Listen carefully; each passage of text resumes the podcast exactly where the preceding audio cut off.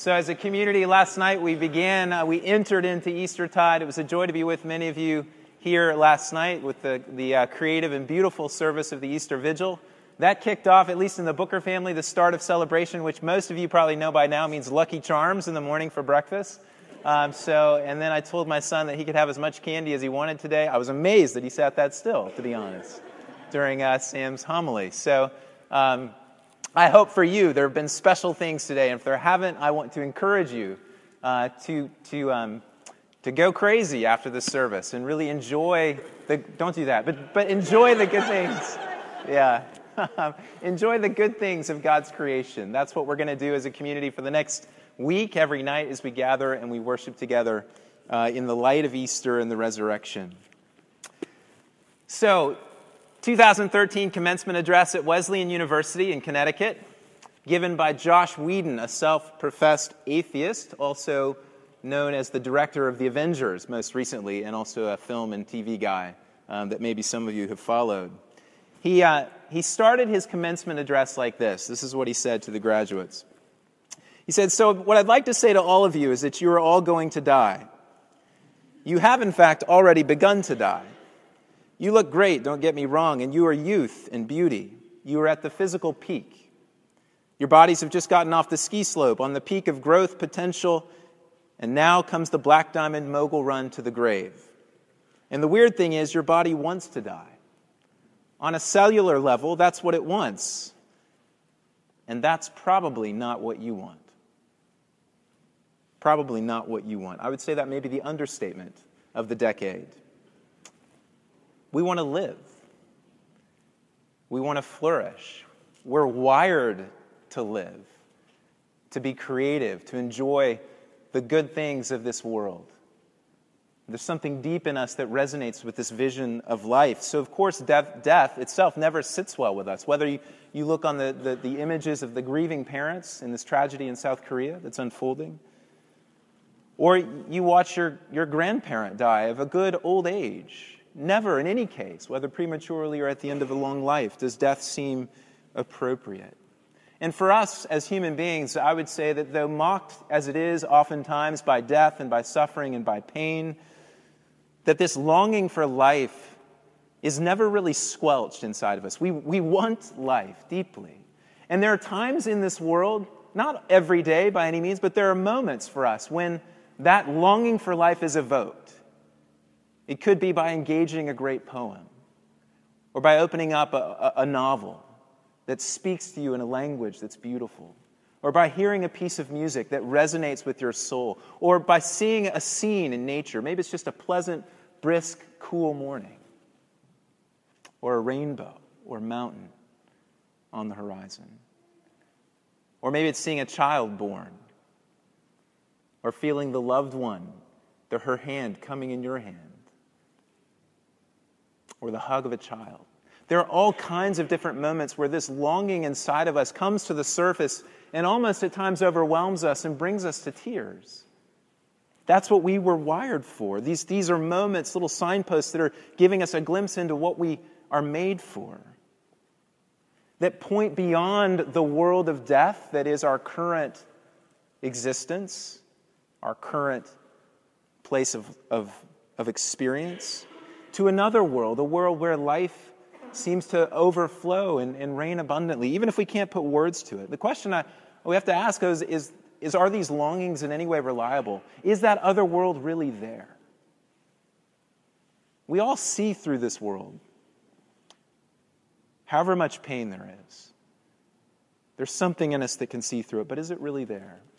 C.S. Lewis said this. He said, If I find in myself a desire, this is in Mere Christianity, a desire which no experience in this world can satisfy. The most probable explanation is that I was made for another world.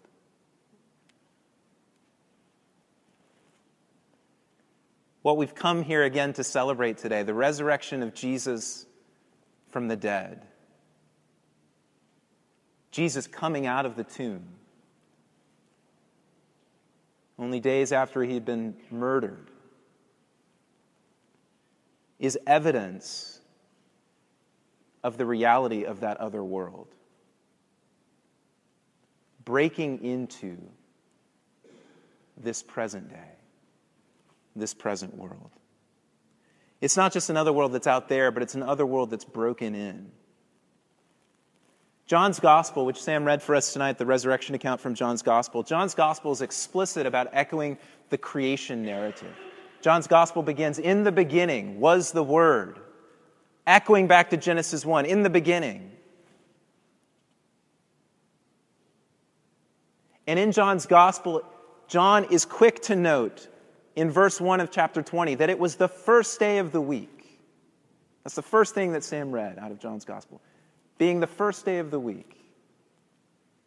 On the first day of the week, which was the eighth day, if you will, Jesus rose from the dead, being the eighth sign of the Gospel of John. There were seven signs. There are debates about this but the best read is that there are seven signs coming up to this point, the seventh being the crucifixion, and that the eighth sign, the beginning of the new week, is the sign of Jesus rising from the dead. And so, as we listen in attentively to what John is trying to say to us in his gospel, what he's saying is that the eighth day, the, crea- the new creation, has entered into the present world. That what we know and, and what we experience in terms of its limitations and its pain and its heartache, that this has been broken into by a new and fresh and living work of God and His power. The eighth day. This is how Basil the Great wrote of this back in the fourth century. He said, This day, that is the eighth day, the day on which Christians gather for worship, the first day, foreshadows the state which is to follow the present age a day without sunset, nightfall, or successor, an age which does not grow old or come to an end, a day of new creation. John saying explicitly to us, this is new creation and it's broken into the existing world, and God is up to something new. And all of those longings that we have are affirmed in a very deep way at the, at the empty tomb. This breaking in is like a, a, a, drop of food coloring. We did this in our house last week as we dyed some Easter eggs. A drop of food coloring goes into a bowl of water, right? And it drops in, and then it starts to do what? If you could slow it way down to super slow motion, it'd be concentrated.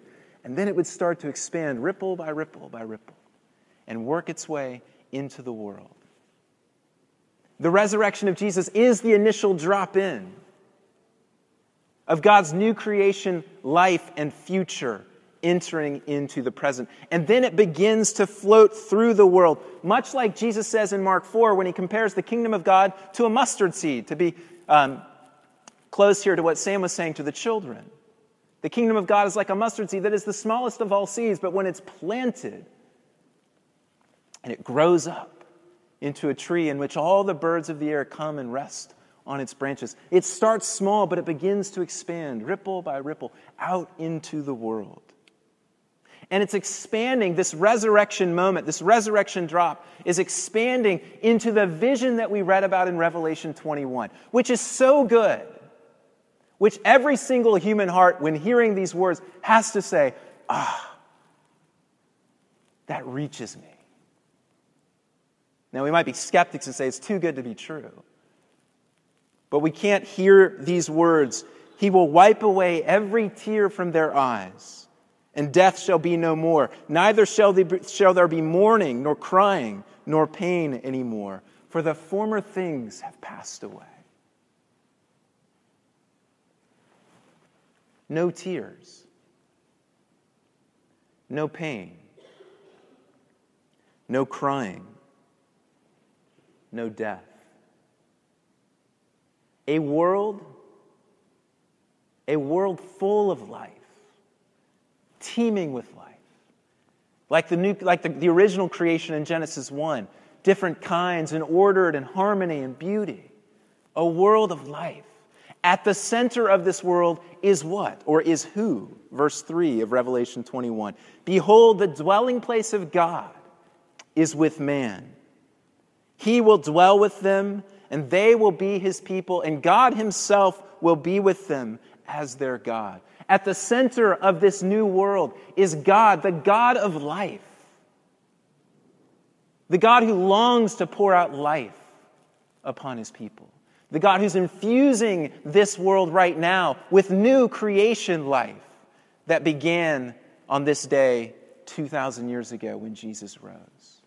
He's at the center.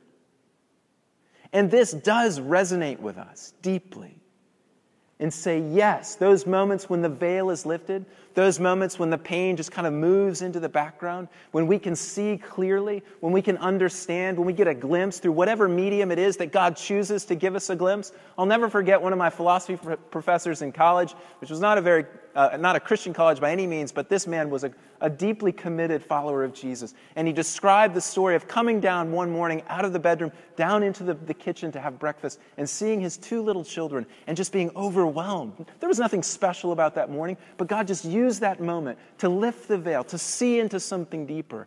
And he started weeping.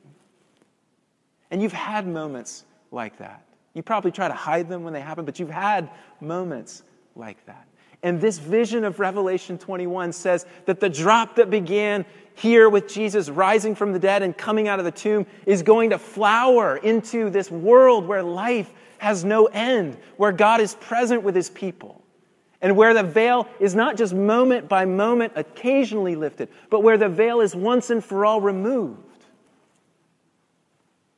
And those moments that we experience now become our everyday, every moment reality. And he does this, if we look on in, in Revelation 21, he says that he's making all things new. How does he press this out, this new creation life? He does it through the Father, the Son, and the Holy Spirit, giving from the spring of the water of life without payment. The drop comes in and it begins to expand by God in His mercy and grace giving to you what you could not pay for, what you can never earn, but what He offers to you as a gift. A gift purchased and won for you the spring of the water of life by nothing less than the events that we have just marched through over the last eight days together. Primarily the death, and today the resurrection of his Son pouring life through that gift upon us. And then through us, who conquer by bearing witness, spreading that new creation life to the world. So, what as we finish? You don't want to die. Whedon is right. You want to live. You were made to live. So be encouraged, people of God. Be encouraged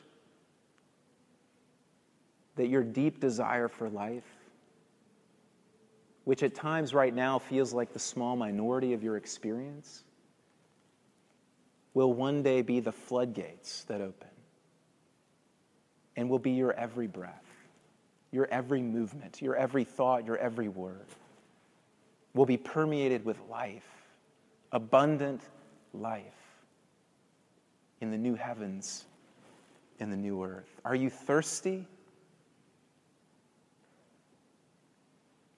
God offers this life to us, not just then, but now. And He says, Come. Come and drink deeply from my life. And having drunk, Go forward.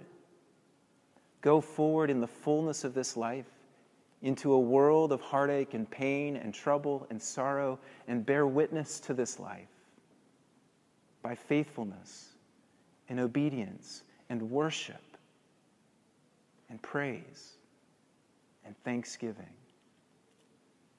The marks of the people of God who have been met by the water of life, who are now those ripples going out into the world and who will one day swim in an ocean of life to the glory of God. Be encouraged. He is risen indeed. He's alive. He's real. He loves you. And He wants to pour His life into you, into this community, into this city, more and more and more.